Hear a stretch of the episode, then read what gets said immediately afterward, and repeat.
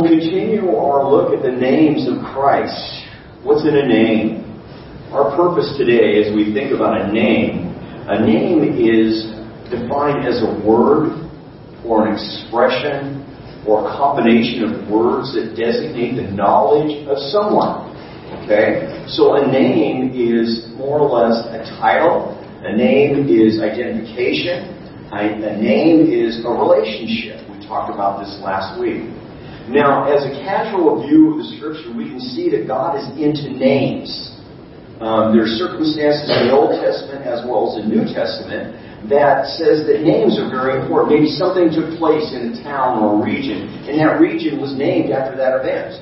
Maybe a child was born in a difficult or challenging life and life circumstance, and they were named after that. Names were named after people. Names were named after time. Names were given in views of hopes and dreams, even of people. So names are important in the Bible. So they're just not titles. In our Western culture, a name is just a label that we put on someone. Oh, by the way, the neighbor across the street, I believe they had their baby yesterday. So that's exciting. I don't know what gender it is, but I know that she's been pregnant for a long time. Yeah, at least 9 months, yeah. I don't know the baby's name, but I'll let you know next week. So the names of God. The names of God are very important to us. Number one, they disclose who He is.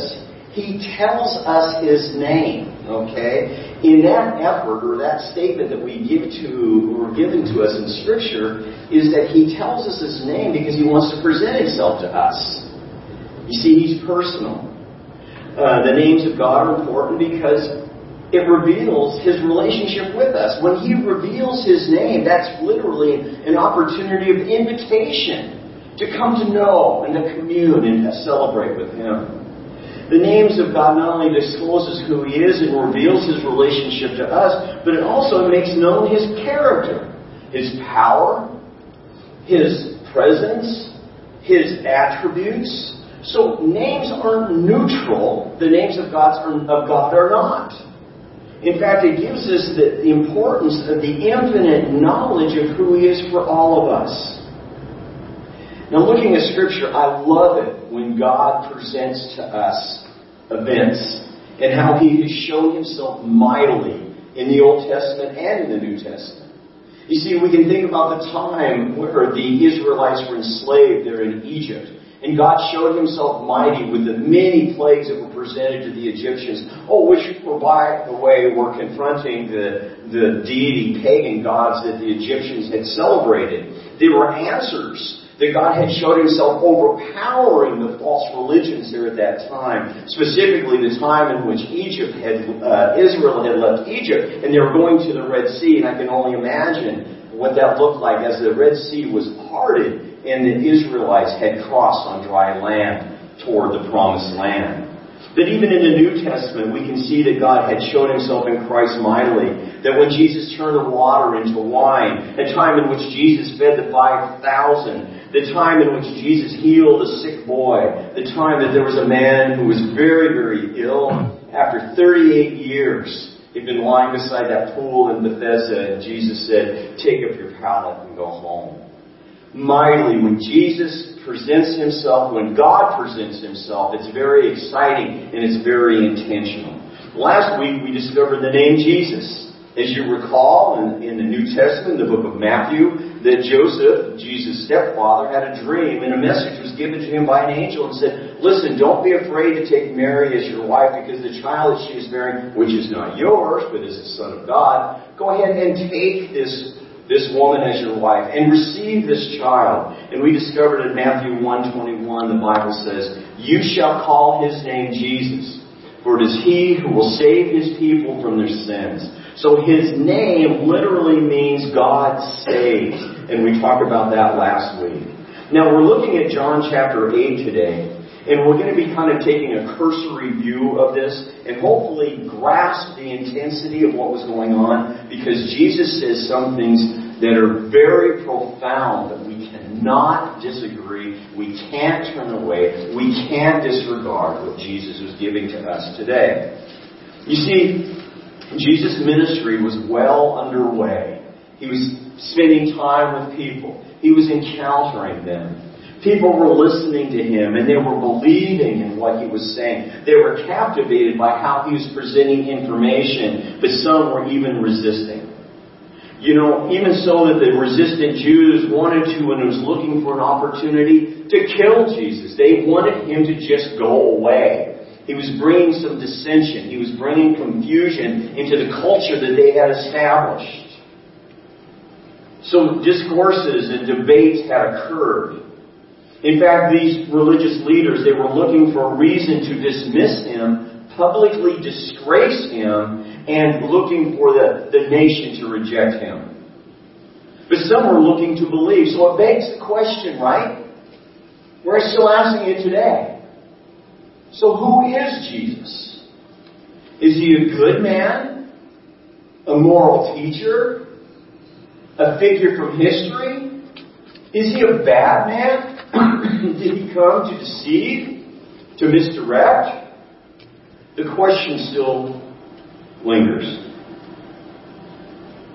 So the discussion begins. The Jewish people in this time, they knew about his family. They knew Joseph. They knew Mary. They knew his other siblings from Nazareth. They knew that he was a carpenter's son. But really, truly, as they looked at the Scriptures, he's presenting himself as being this religious, profound, possibly the Christ. He came from Nazareth in Galilee. And the Bible says, as they were debating, no prophet comes out of Galilee. There's no prophecy about all that. He's supposed to come from Bethlehem. So why is there so much confusion? What is going on? Who is this? Jesus knew exactly. The Bible, as we see in John 8:28, some interesting things. Jesus said, "When you lift up the Son of Man, then you will know that I am He. And I do nothing on my own initiative, but I speak these things as the Father taught me." Jesus knew what was going on, and he's telling them what's going to come down the road. And there'll be a day in which people will fully understand who he is and what he'd come to do. Well, they weren't hearing all of this. There was some discussion about exactly who are you? There's some discussion about Jesus telling them, listen, you're from below, and I'm from above. And the things I tell you are spiritual things that I've heard from the Father, and I relate to you. And he said, oh, wait a minute, we have a religious orientation. Our forefather is Abraham. They had this idea if they were biologically related to Abraham, that they were in. They had an in with God. And she said, no. That's not what it's all about. It's about faith. And Jesus said, listen, if you want to be a disciple of mine, you will learn the truth, and the truth will set you free. And the Jewish people they stood back and they said, free?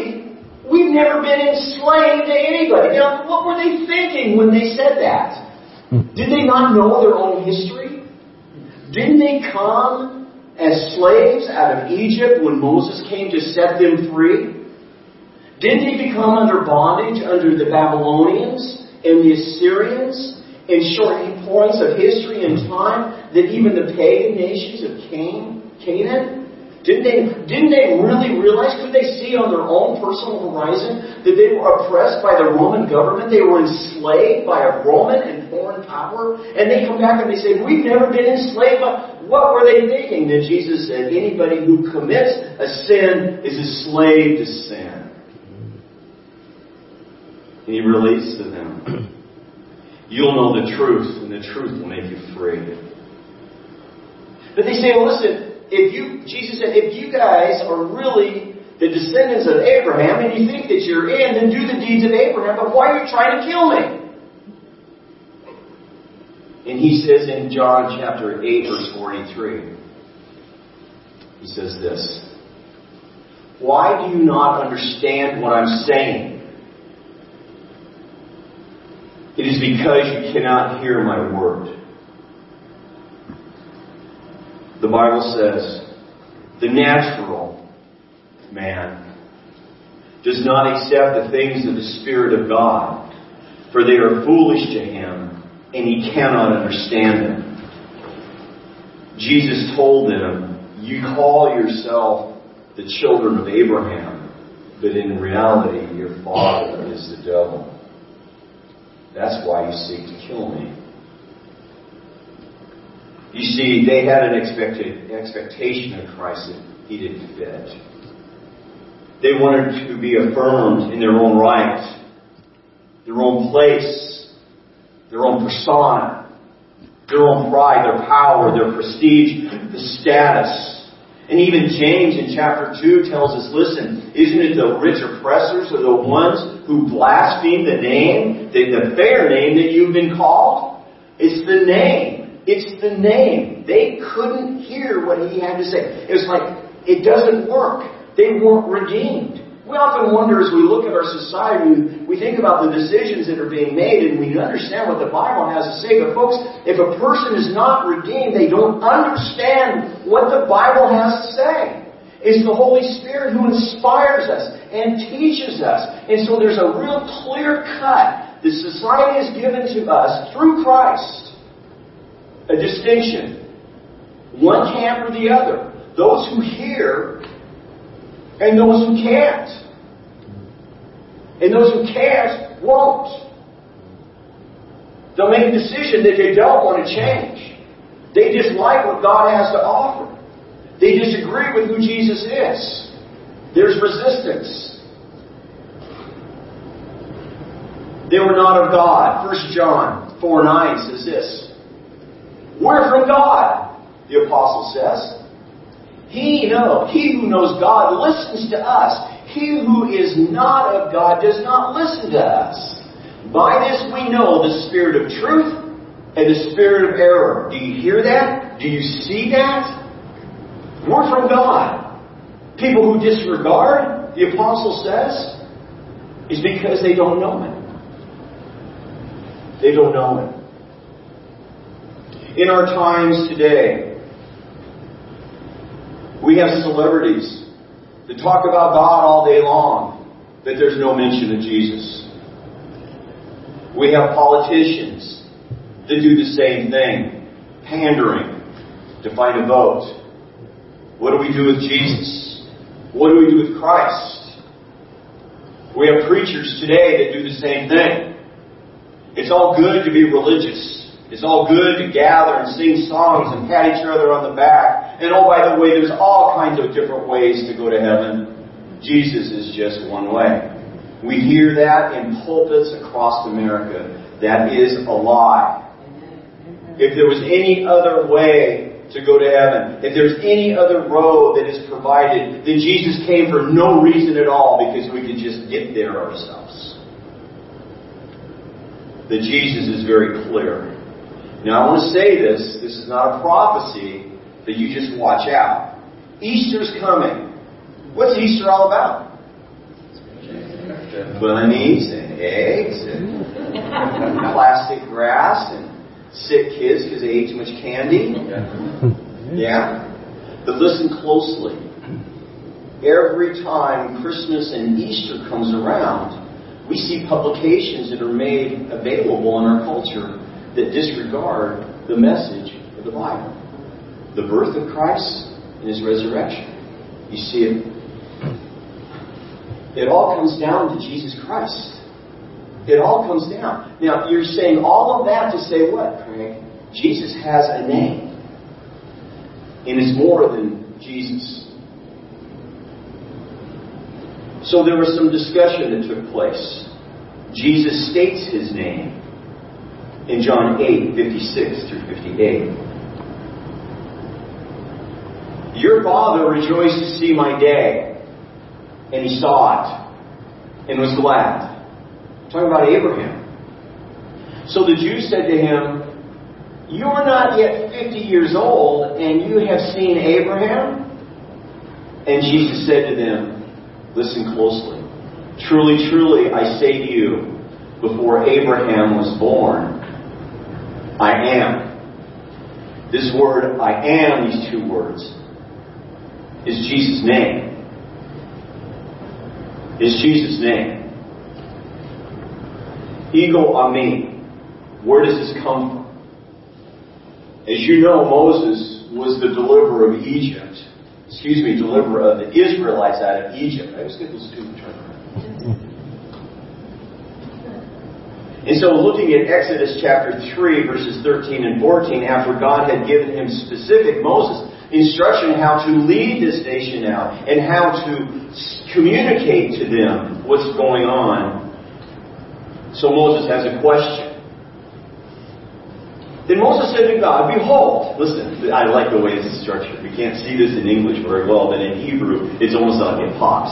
It says, behold, it's like he's saying this. Okay, I get it. So I'm going to go to Israel, and they're going to ask me something. Let's read what it says. Behold, I'm going to the sons of Israel, and I will say to them, the God of your fathers has sent me to you. Now they may say to me, what is his name? What shall I say to them? And God said to Moses, I am who I am. And he said thus, you shall say to the sons of Israel, I am has sent me to you. I am. Now this is very significant. What Jesus is saying and what the Bible is saying in reference to Jesus' name, I am, there's seven things that are very important about this. It tells us who he is. Number one, he's alive. You know, back in the 60s, there was a magazine called Time that wrote an article that said that God is dead. Many of you probably remember that. Many of you read about it. But I'm here to tell you today, our God is not dead. Amen. He has never been dead, and he never will be dead. When he said, I am, he's saying this, I am alive. What also he's saying is this, that God is not abstract or impersonal force.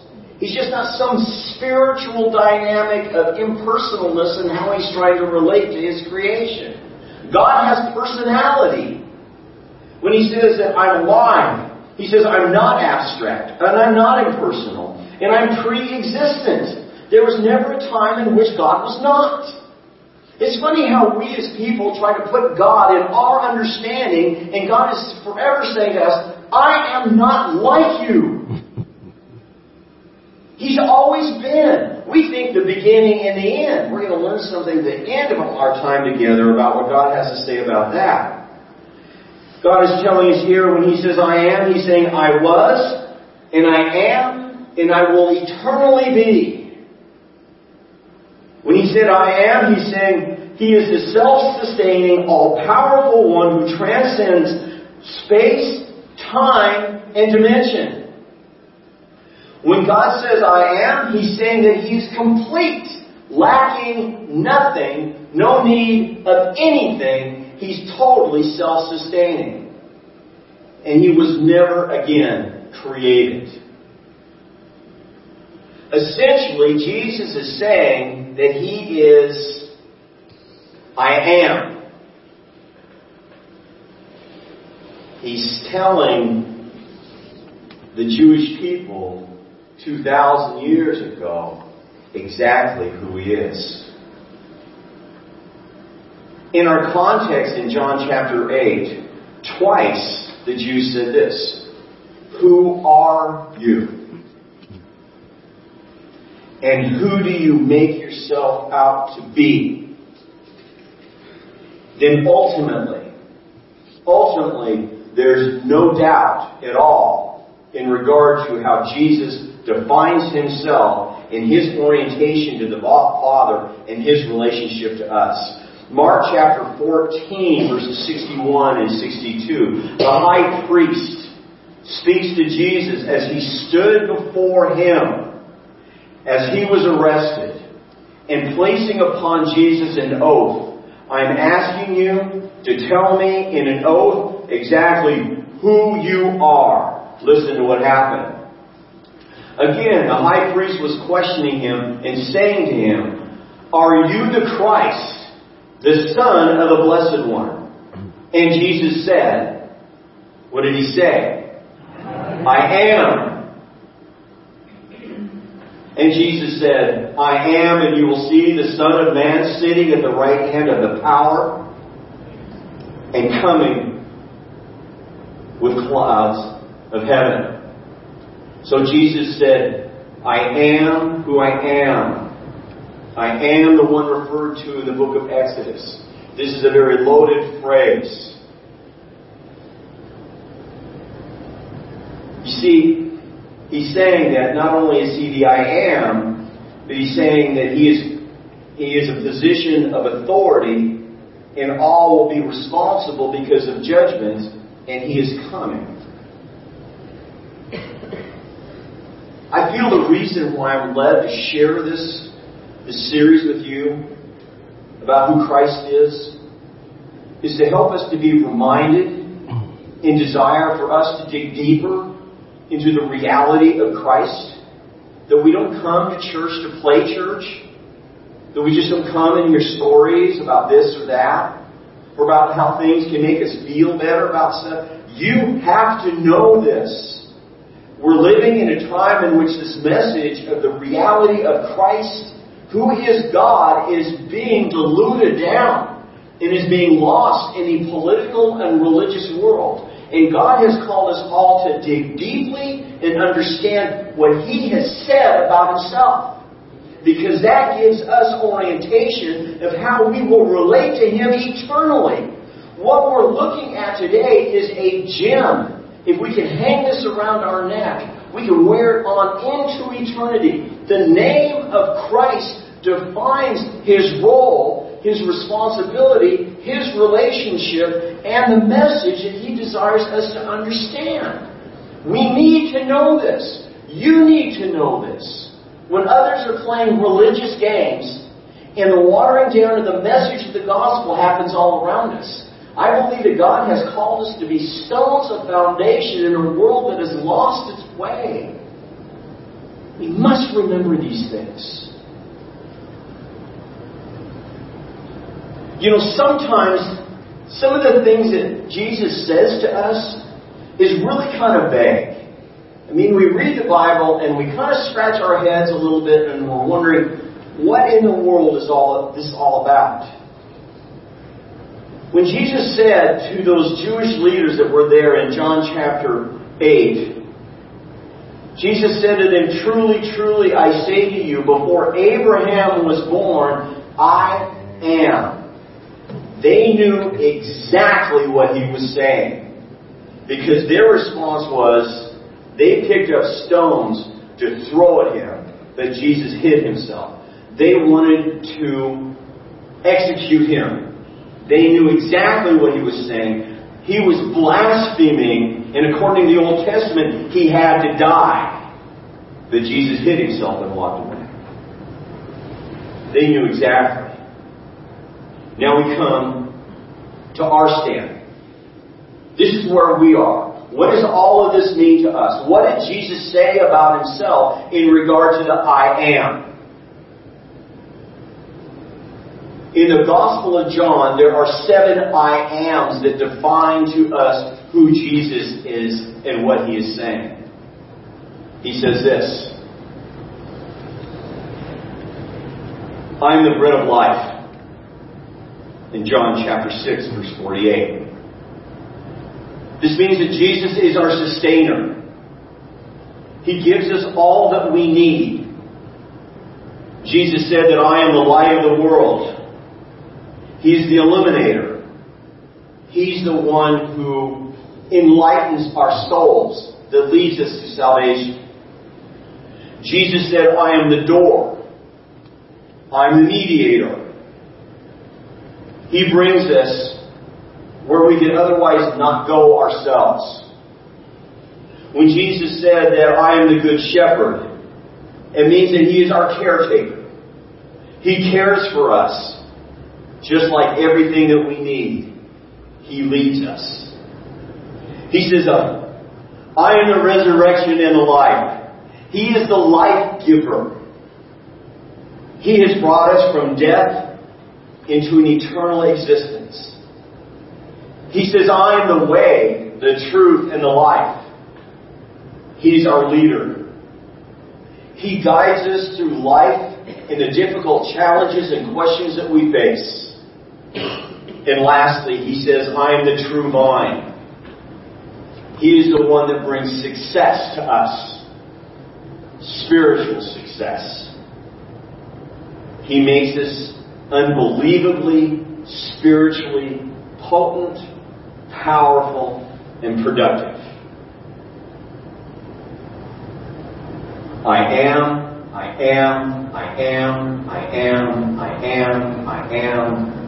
am. Could he be any more clear? Let's go to Revelation chapter 22. The last chapter of the Bible, the book of Revelation. The Apostle John wrote this as he received a vision there on the island of Patmos in which he was exiled. Revelation. It's right before Mass. First Mass. Revelation chapter 22, verse 12 and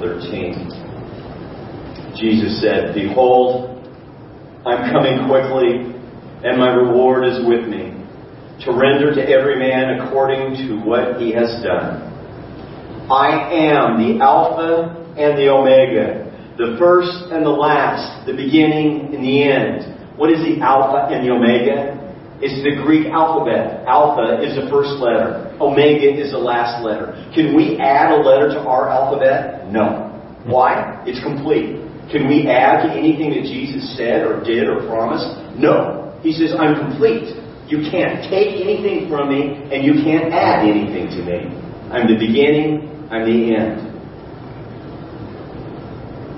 And he says in 22:20, He who testifies to these things says, Yes, I am coming quickly. I am. Let's remember that our Lord has not been silent. He's told us who He is. He's told us what He's done. And He's told us what He's going to do. Jesus Christ is the I am. When He says I am, He's saying God Almighty. I came across a very profound quote.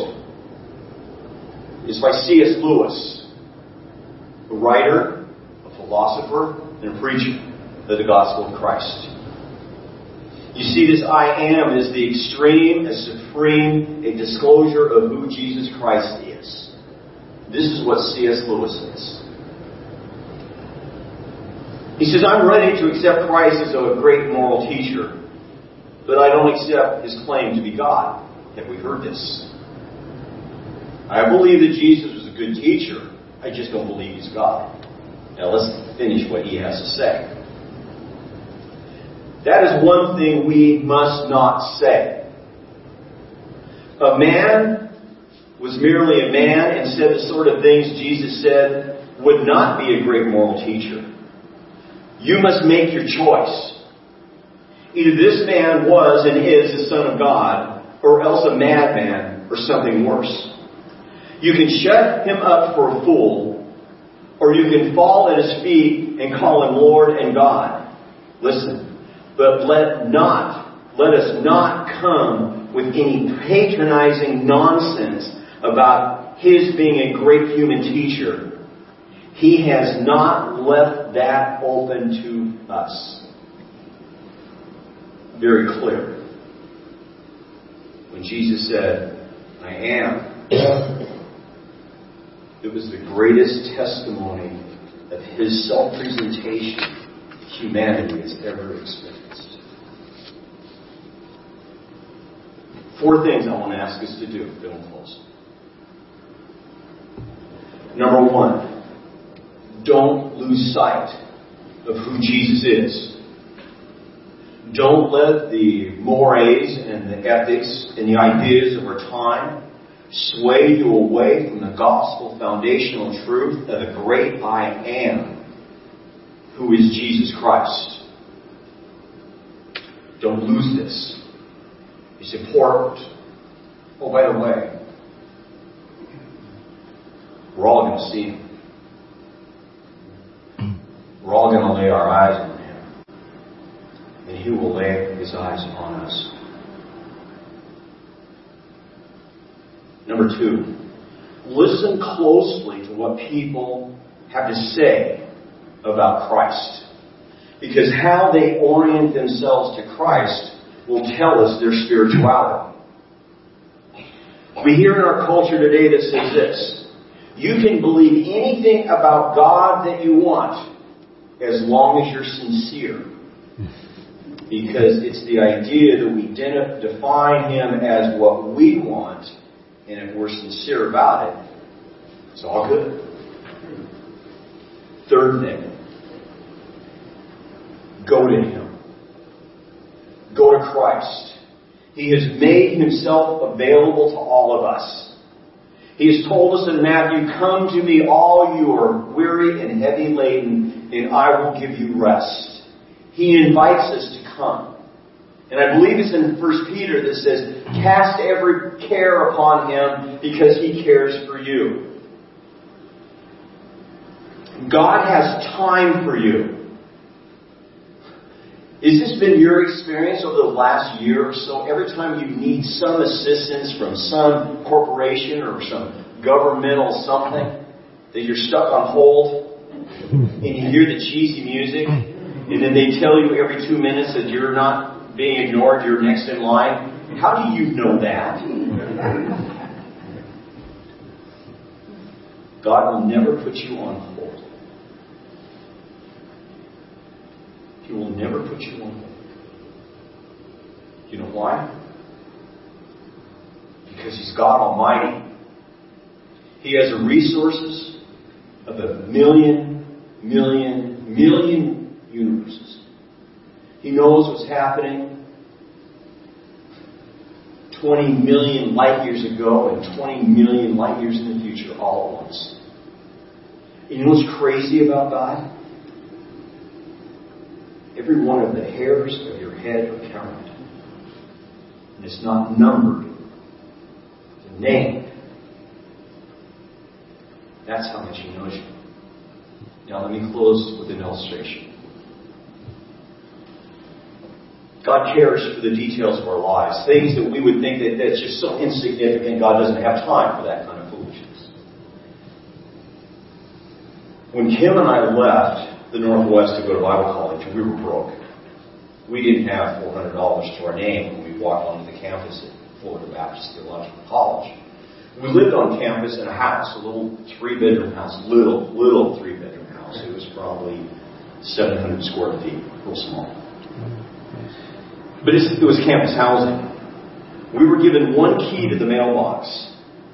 And when we were given that key, the gal behind the counter in the administration office checked it off, and she said, "Craig and Kim, you have one key. Don't lose this key, because if this key needs to be re-keyed to this lock that's assigned to you at your mailbox, it's going to probably cost you over $100 for a locksmith to do it."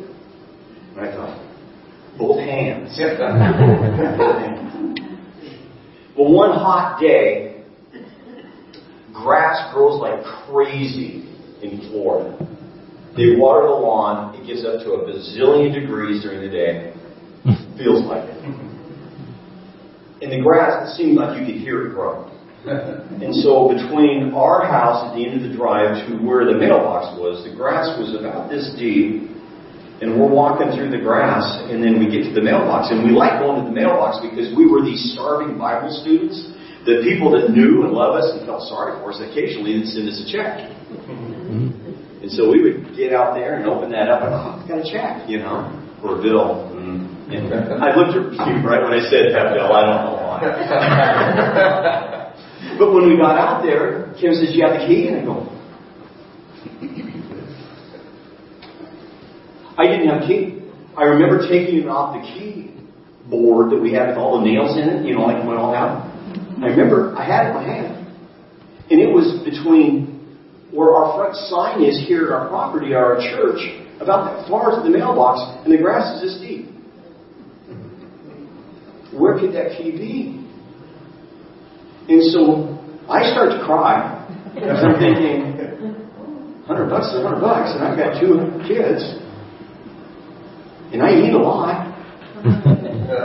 And so I said, Tim, best thing we can do is we can just pray, okay? Can we just pray? God cares. I know we've always been told He cares. And so we held each other's hands and we prayed, oh God, you know where this key is. We can't afford to lose it. We don't know where it is. God, you do. Would you help us find this key? We had our eyes closed and we prayed, amen. We opened our eyes. It's right there. It was right there. You mean the God of the universe cares whether Craig and Cam get a mailbox key? Yes, He does. And that's how much He cares for you too. Jesus said that He is the great I Am. No one can compare. He revealed to us that we can have salvation through Him. He died on the cross. He paid the price that we couldn't pay. The debt of sin would condemn us eternally in terms of our relationship with God. It would separate us from Him forever and ever and ever. But Jesus said, you don't have to go there. I went to the cross for you. Do you hear? Do you want to hear? Do you want to know? He says that I am the I Am. So if you'd like to receive Christ today, come talk to me at the end of our service. If you're a believer today, don't forget who He is. Listen closely to what people say. Take the invitation He's been given to you, and don't forget how important you are in the light of the kingdom. Let's all stand and close with that.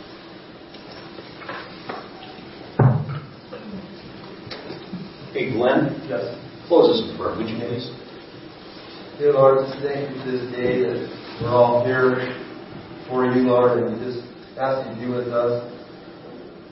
We pray that we receive this message totally, thoroughly in our hearts that you are the great I Am.